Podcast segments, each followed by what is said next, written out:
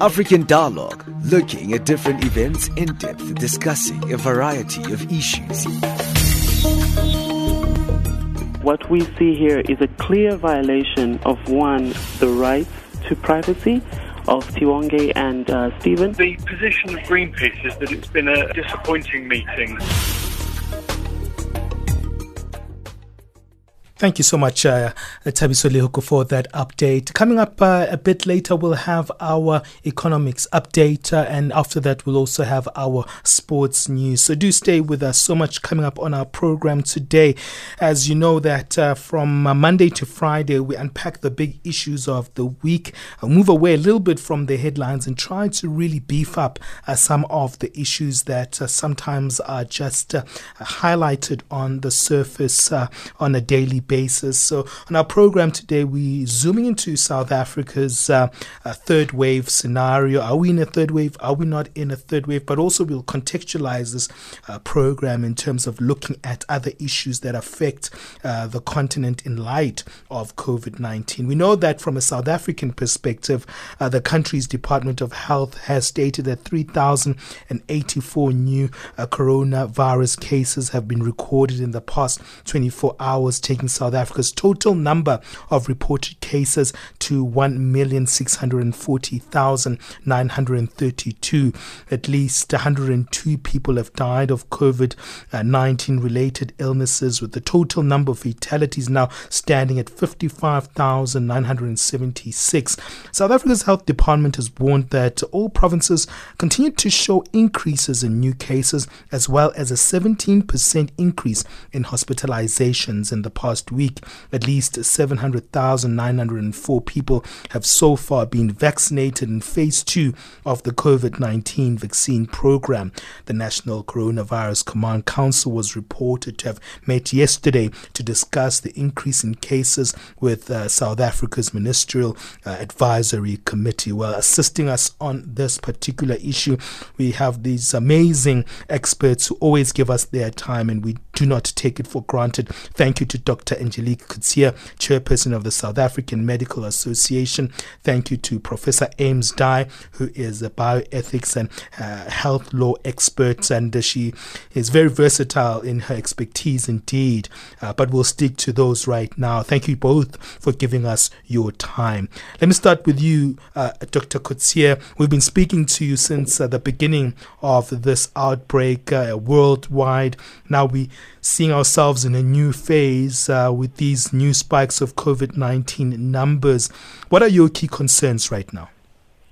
Uh, good, uh, good morning, and also good morning to my colleague, Prof. Ames, and to all your listeners out there. Um, our concerns currently is um, the uh, trend of um, getting more infection of the people out there. We can see there's a, an increase in um, also um, at the practices of, uh, especially in Gauteng, uh, of daily more COVID cases coming in.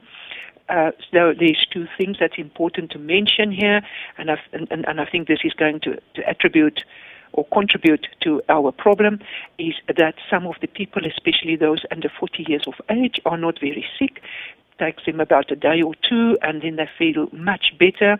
And um, then the problem of having them stay at home for at least 10 days is, is, um, is a big issue because they're not feeling sick. They're fine. They want to go back to work. Um, if they don't listen, they go back to work.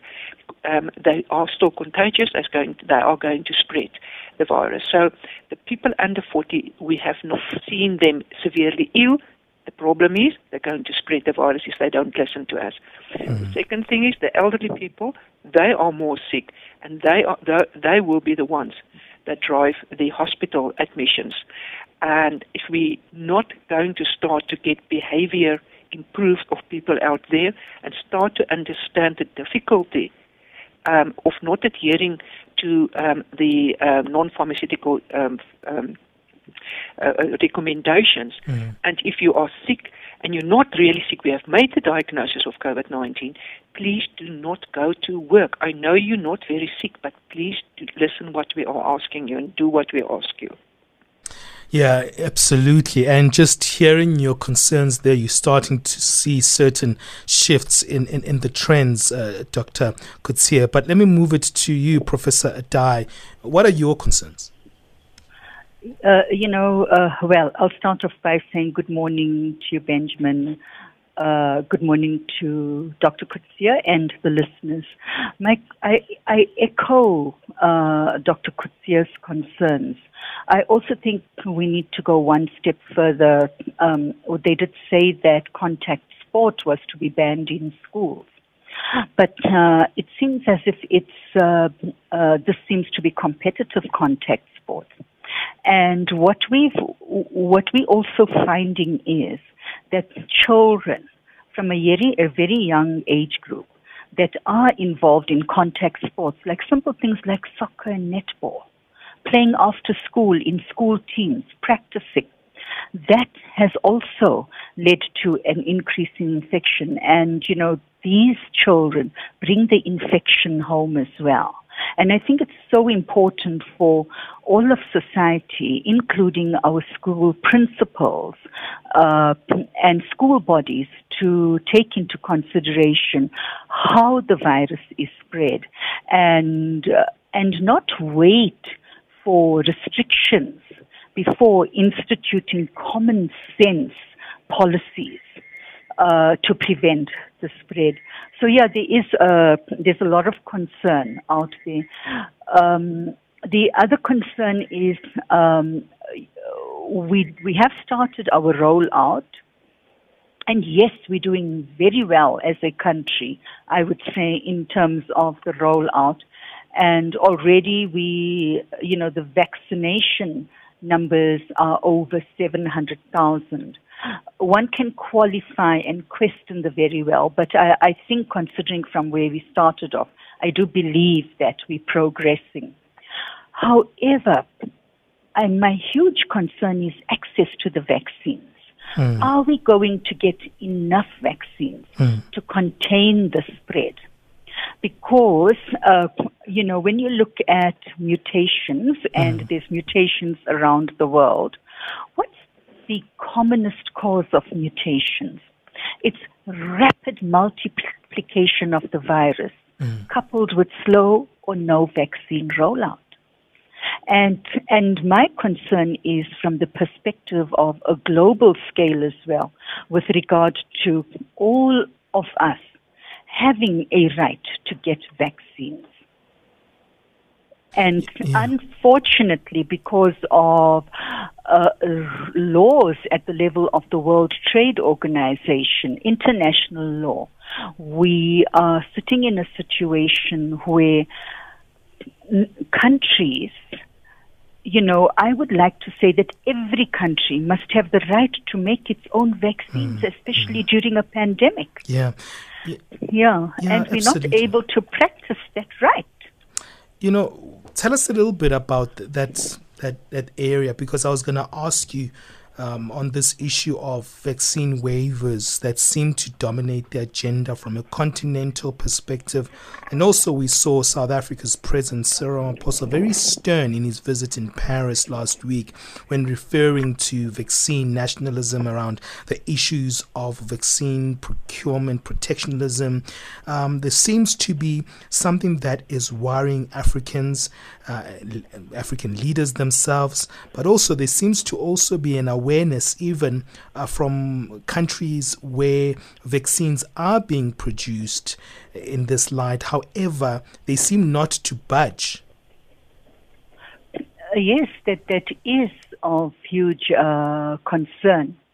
And the problem is that wealthier countries uh, are yet to recognize that everyone will benefit if vaccine ma- uh, manufacturing is distributed evenly around the world. Now, the thing is, I, uh, for, for, for that to happen, it's important that COVID 19 vaccines must be recognized as a public health good. And what is a public health good? A, it's a good that is non-exclusionary, so no one is excluded from getting it. And it's a good that should be non-competitive, so there shouldn't be competition on the market for it. So in other words, it should be made available at a minimum cost or no cost for those that cannot afford. Uh, and, and this is what uh, the World Health Organization is trying to push. The United Nations, uh, you know, the UN AIDS, uh, that's the United Nations AIDS charity organization, but the wealthy countries are still not budging uh, in terms of uh, the, you know, waiving, mm. wavering the patent on mm. COVID-19 vaccines. I think a patent waiver is right and it's fair for everyone globally. Mm. So and and this you know and so a campaign was initiated by India and South Africa. Mm. And the principle underlying that campaign was to temporarily waive the intellectual property protection mm. on these vaccines. Now, it was started off by two countries, and I'm really proud to say that South Africa was one of our countries. It is being backed by more than a hundred countries. And like I said, together with WHO, UNAIDS, so international organizations. And what is the goal of that campaign? That's to reduce the barriers to countries producing their own vaccines. Mm-hmm. And this really applies to us in low income countries. Absolutely campaign mm. does not have the support of the pharmaceutical industry and several high income nations, mm. including Japan, South Korea, the United Kingdom, and, the, U- and many European Union member states. And you know, the question that begs an answer is what is so difficult in understanding that no one is safe until everyone is safe? Mm. You know, let's let's come back to you, Dr. Angelique Coetzee, because we've we've moved a bit forward to where I wanted us to be. But uh, uh, you know, conversations are, not always curated in, in, in a in a format that uh, is unnatural, and I think this is a natural way the conversation should go. As Professor Ames Dhai has brought forward her concerns in this light, you are very central when it comes to the procurement of the Johnson and Johnson vaccines, especially especially at the time we're having concerns around uh, the AstraZeneca uh, vaccine situation. What's your take on some of these concerns Professor Ames has brought uh, forward, Dr. Angelique? Thanks. Um, I there is concerns, and um, as Prof. Ames correctly said, that the first world countries are buying up most of these um, vaccines. Um, I am concerned that um, South Africa paid already in December last year um, uh, 283 million to the COVID vaccines um, COVAX program, and as yet we haven't received any vaccines from them as yet. They have problems in in distributing the vaccines as well. We know that um, the um, lab or the manufacturer people in um, India had a pro- has a problem. The Serum Institute of India has a problem um, manufacturing enough vaccines. So there's one problem that we are sitting with. We know that with Johnson and Johnson, we're still waiting for the FDI approval. So there's another problem that we are sitting with. We know that the uh, two doses uh, Pfizer vaccine um, uh, you, you, need two doses. We know that we only have one million um, vaccines currently in, from Pfizer in our country. Therefore, we have asked for um, 42 days between the two vaccines as to try to get us to buy more time to get the second batch of vaccines coming into the country. Um, it seems to us that even on, under the COVAX, there's a problem. They also haven't rolled out enough um, vaccines. Um, they were expected to deliver 14 million doses, dosages of the Pfizer vaccine to at least 47 countries before the end of June. We were supposed to already have received our um, uh, 11,000 uh, um, doses before April. uh, uh, uh, sorry, 170,000 uh, um, doses. It didn't happen. They are behind. Internationally, there's not enough, as I've said. Um, we know, we see what is happening in India. So there's a huge shortfall of, of vaccines. And I think we are in trouble going forward. Um, uh, uh I also would like to point out that, you know, the uh, Department of Health, they release on a daily basis their stats.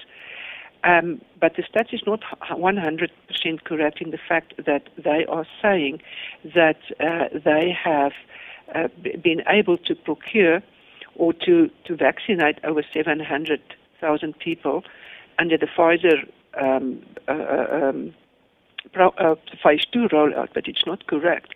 Um, they only have uh, managed to at least um, vaccine, vaccinate um, around about 200,000 people. Mm. So they, they use the, the stats of the um, Sisonke program. They included, and I think they must uh, they must try to, to you know to report correctly. So the, mm. because if we get these reports not on a daily basis um, uh, sent out correctly the stats, then it leads to again to people not trusting the data.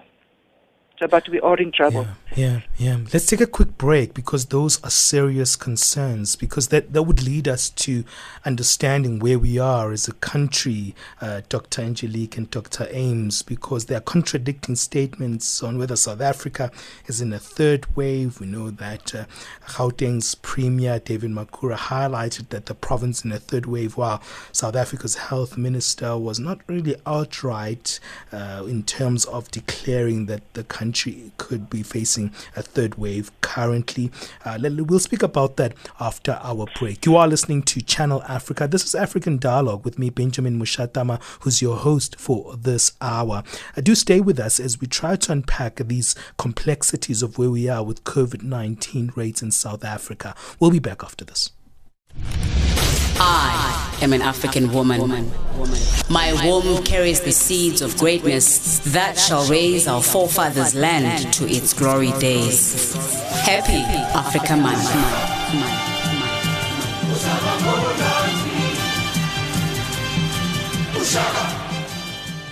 Have you ever asked yourself, what on earth am I here for? When God placed His image in us, He placed a sense of eternity within us. What is my purpose in life? I was made for greatness. I just don't know what it is yet, but I was made for greatness. Life by Design explores the journey of people from around the continent who live a life of purpose. They share their experience on how they discovered what they were meant to do. Join me, Amanda Machaga, every Monday at 8.05 Central African Time for your weekly dose of Monday motivation, only on Channel Africa, The African Perspective. Life by Design. Be the architect of your life.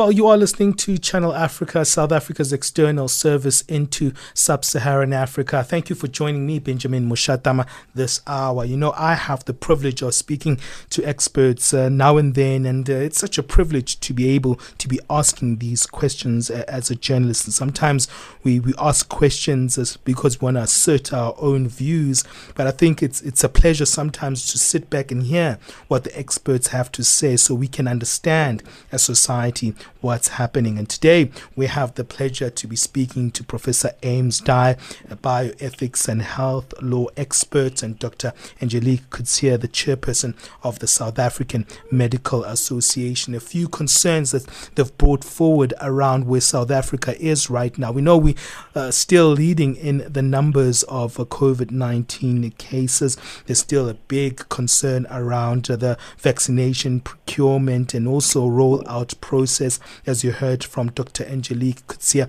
Professor Ames Dhai highlights something very, very central and uh, becoming more of a theme from an African perspective the issue of uh, patent waivers when it comes to um, COVID 19 um, uh, vaccinations.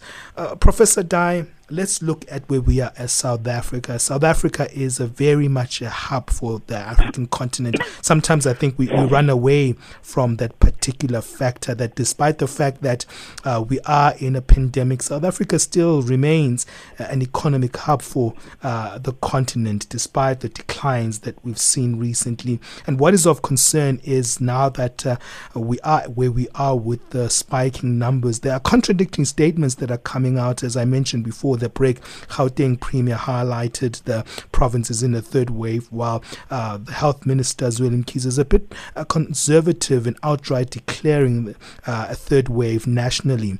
Uh, why is this the case? Is this complex, or are we seeing uh, different uh, trends in different provinces?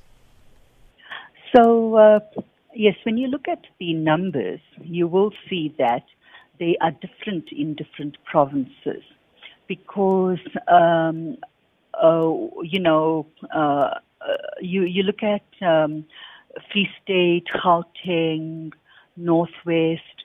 We seem to be the leaders. Uh, so so you're having provinces with hotspots.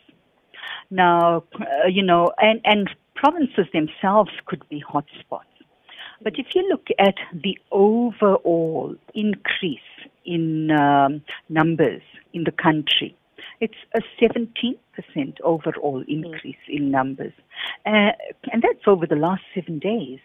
And this, for me, is of huge concern. This is of real concern. And, you know, if we considering ourselves South Africa as one country, and we are having, uh, and we do have provinces of concern, and yet we have free travel between the provinces. The concern is we're going to have more provinces of concern coming in soon as well. So I think it's it's high time that uh, we did recognize that um, we are in a third wave. Uh, and it's high time that we did look at how uh, we could institute some restrictions that would not impact heavily on livelihoods, but would allow for the, um, you know, the containment of the spread. You know, having said that, I, I just want to come back to the comment uh, or, or to the issue of the number of vaccines that have been rolled out because, you know, like I've said, uh, uh, it's the rapidity of the um, of the multiplication together with the uh, slowness of vaccine rollout that can lead to mutations. Now, yes, we have uh, just over 700,000, and yes, 500,000 were in the Sisonke program. And the program was from the 14th of February until the 16th of uh, May. That was 5 million, right? Or close on to 5 million. Uh, taking into consideration the 10 day suspension, which was again so irrational uh, of, you know, of, of the vaccine. Uh, but if you look at the rollout now, we're looking at what are we, one and a half weeks? And yeah. we've done two million as a country. And uh, despite everything, I, f- I feel proudly South African for that. Mm-hmm. My uh, concern, though, mm, is are mm. we going to have, because they've, you know, NDOH, National Department of Health, provinces have shown that within less than one and a half weeks, they were able to roll out 2 million jabs. So they have the potential and we have the capacity. Would we continue having the vaccines? So I want to move forward in terms of that. And, and, and, and this is where our activism needs to also start focusing is we need activism at a global level mm. to ensure that all everyone everywhere receives that vaccine. Mm. And the only way we can do that is to ensure number one, we get the waiver Number two, and it's not only the waiver, but countries have to be capacitated to produce the vaccines. And very sadly, you know, we make the, I mean, we, uh, you know, we all for this, but just look at it at the moment. Africa imports 99% of its vaccines generally. And we also lack that pre-order purchasing capacity that richer nations have. But we we actually importing 99% of our vaccines. Um, we do have infrastructural problems, etc. So for me, it's not only the sharing of the IP, but it's also the sharing of the manufacturing abilities, capabilities, and also the sharing of technology. So it's a global sharing. So, you know, the focus at the moment should be let's share, not only with Africa, but with other low income countries as well. You know, I like the way that Dr. Um, I like the way Professor Ames, Dr. Angelique, is, is responding to these answers because I asked her about the third wave, but she links it to the international dynamic. And I think that's a very important thing that these issues are starting to be more aligned, and we need to start not seeing issues. Uh, from just a localized perspective, but also there is that international uh, dimension that is affecting uh, the, what's happening locally. Dr. Coetzee, what are your thoughts around this issue of waves? Um, do you think it's something that we should still consider the consideration of whether we're in a third wave, a second wave, a fourth wave? Are these significant? And in, in line of what Professor Ames has highlighted, how do we contextualize our numbers from an international uh, perspective? So, um, officially, we are not yet in a third wave. And officially, I can promise you, we are going in. We are now. Uh, Gauteng is definitely in a third wave. Um, if you look at the numbers of um, the the Free State, um, as well as Northwest and um, the Northern Cape, those numbers are quite high. And uh, I, I, think it's time that we now um, start to, to acknowledge we are we are going in this wave. We have, and some have said this many times, um, that we will be know we, that we will know by the end of this coming week how far we are. Um, you know, are we going into a third wave or not? Yes, I can promise you we are going into a third wave. Everywhere the numbers are increasing.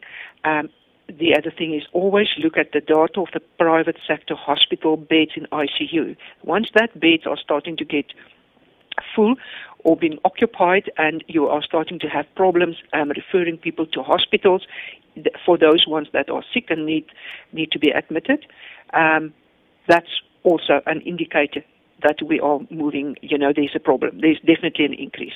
So um, if we don't acknowledge it, it means we cannot move into a, another level or um, coming with um, changes to our um, current restrictions. So, because it, it, it, makes no sense to say, listen, um, let's look at the curfew, let's look at traveling, let's look at anything, if we do not acknowledge that we are now going, in, that we are now in the third wave, um, very early, but, we, these provinces are definitely in the third wave. So, so it's acknowledgement then also we need to look at the international data to see what happens in other provinces, uh, other countries who entered the third wave. How did they manage? What and, and, and did we learn any lessons in our own country from our first and second wave? What what did we learn, and have we addressed those problems that we have learned? The other thing we need to to to again um, uh, emphasis is human behavior. We have to behave in a proper way it becomes difficult. It seems to us that people only listen if there's a stricter restrictions. That's the only way that they listen, and, and, and it should not be like that. We're not children. We are responsible adults. You know, you want to make decisions mm. about a lot of things, but but when it comes to your own health, you can't make a decision. So internationally as well, as Prof. Ames said, we all need to work together. Um, again, from lessons learned, and see how we can assist each other going forward, especially in Africa, I'm not so sure that all the Africa st- stats and data are 100% correct. I think sometimes um, some of the um, other countries in Africa um, think that if they do report that they have a problem, that they might be seen as not being competent, and it should not be like that. It's just it is what it is. You know, if there's a, there's an outbreak in your country, let us be honest and say, how can we work together? Because if we don't work together, we're not going to win this battle. Um, let's take another break because I want us to wrap up the conversation soon. And and when we come back, Dr. Angelique and Dr. Ames, I want to look at moving forward. Where do we go? Um, I think we've highlighted some of those issues, and I think it's that main topic that we've been speaking around around um, vaccination patent waivers, and what ethical considerations should we be looking at uh, at the subject at hand, and uh, what are your greatest concern moving into the next phases of, of this particular year? We're right in the middle of the year. It's a, it's a pivotal uh, point right now, entering into uh, um, a worsening uh, winter season. That's something to also consider. We'll look at those factors after the break. My woman, my everything, yo, I'm available. I'm, a, I'm available. Yo, this is Potter Ranking, and you're listening to Channel Africa on an African perspective.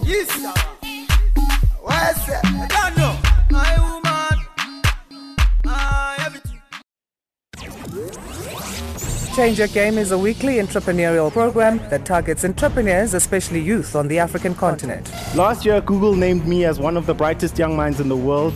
The program seeks to portray various opportunities and options that are available for entrepreneurs. I came up with the way for the world not to pass. It focuses and highlights real issues concerning entrepreneurship. There are so many people whose potential is still untapped. At Change Your Game, we believe entrepreneurs are the key drivers of tomorrow's African innovations and essential to creating a thriving African economy. Channel Africa, the African perspective.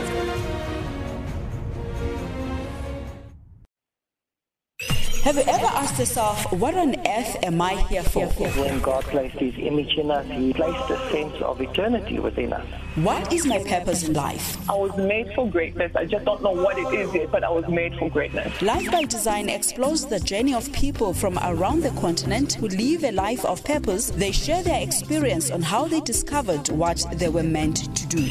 Join me, Amanda Machaga, every Monday at 8.05 Central African Time for your weekly dose of Monday motivation, only on Channel Africa, the African perspective. Life by design. Be the architect of your life.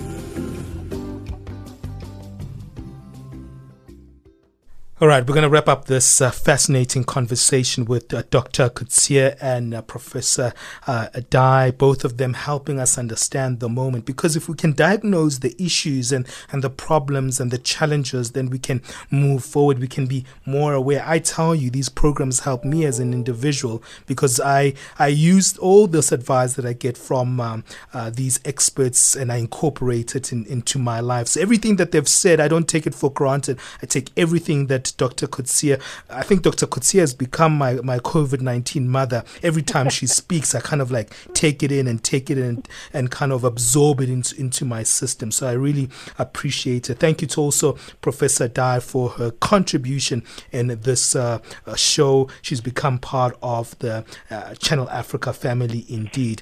Professor Dhai, let's, let's move things forward as, as we wrap it up. Ethical considerations are becoming a central uh, talking point here. Uh, where do we go from here? So I, I think uh, there's an ethical imperative, like Dr. Coetzee has pointed out, that there has to be official acknowledgement of the fact that we are in the third wave. And with that official acknowledgement, to institute the necessary measures to contain the third wave and respond to the third wave. I also think that we need to acknowledge the fact that while vaccines are not the be all and end all of prevention, they are absolutely uh, pivotal because we are able to see now that not all members of society are responsible enough to ensure our strict public health measures. You know, I think it's important for us to look at, you know, we've got a beautiful philosophy on the continent. Uh, I am who I am, or I exist because you exist. And that is a philosophy of interrelatedness and interdependence. And uh, however, by uh, the the manner in which uh, some of uh, our society handles the issues in terms of prevention, it, it, it really shows that, you know, we actually look at Ubuntu in words, but we don't really subscribe to it. And I think we need a reinfusion of that. Um, I I also think it's important to uh, to remember in the midst of all this, there are huge social issues as well. And I don't think that our state has done enough to address the social issues because our state is more you know more involved and we can see from the Zondo commission that trillions have been filtered off to individual selfish people and you wonder how Ubuntu applied to them. So, you know, uh, there's got to be a lot in terms of social upliftment if we want to handle this pandemic and if we want to prevent further pandemics. And so going forward, it's not only COVID-19 prevention, but also preparedness for further pandemics. My other huge concern with regard to going forward is vaccine hesitancy and the anti-vaxxer element that mm. comes in. Mm. And they're making a lot of mischief. There's huge mischief going around mm. on this. And mm. personally, I have family members and friends that I have to be sitting and talking to all the time mm. to get them to understand the wrong in you know in this uh, the anti-vaxxer sentiment. So going forward, yes, the very, very important in terms of global access and equity to the COVID-19 vaccines, which must be declared a public good at the highest uh, legislative body in the world, and that's the United Nations. I also think going forward, the uh, what the you know rich countries who have promised to donate their vaccines uh, once they've actually completed their vaccinations, we're not looking for charity. We don't mm. want charity. Mm. We actually want to be to have equitable access to manufacturing capacity. Having said that, we also need to acknowledge our problems in Africa. And you know, when we, look at our continent, we also have a continent riddled in uh, dictatorship, corruption, and civil war is rife as well. So we've got to do, we've got a lot of work to do going forward because mm, mm, mm. Africa, in mm, Africa, yeah. we're not devoid of mm. uh, of guilt in not moving forward as well. Well, well we but have to wrap I it up, uh, Dr. Dhai. Just give me your final yeah. 30 seconds. Most important, when the history of the pandemic is written, South Africa must be on the right side, mm. and it must be recorded to have been on the right side mm. with the history of COVID 19. Mm. Well, we have to leave it there. Dr. Angelique Coetzee, let me give you also just 20 seconds to give me your final say. I know you have a passion for people taking personal responsibility. Thanks. Um, I want to very quick. Um, I care for you, therefore I wear my mask. Mm. And I'm keeping my distance mm. from you because I care. I think that is extremely important. Then again, the uh, same old story. Healthcare should be in the hands of doctors or people um, involved in the healthcare system with experience and coming through the ranks, not political um, uh, uh employments. And politicians must do their polit- politician go, uh, uh, work out there. Mm. Leave the healthcare in the hands of the people who can do it. If we can't get this right, if we can't sure. distinguish between these two, we're not going to get it right. Thank you, Dr. Coetzee. Thank you, Dr. Adai, for giving us your time. I appreciate you both. Very helpful. We'll also put this on our podcast and make sure that uh, the word goes out. Thank you for your participation. Thank you so much. Thank you so much. Bye. African Dialogue, looking at different events in depth, discussing a variety of issues.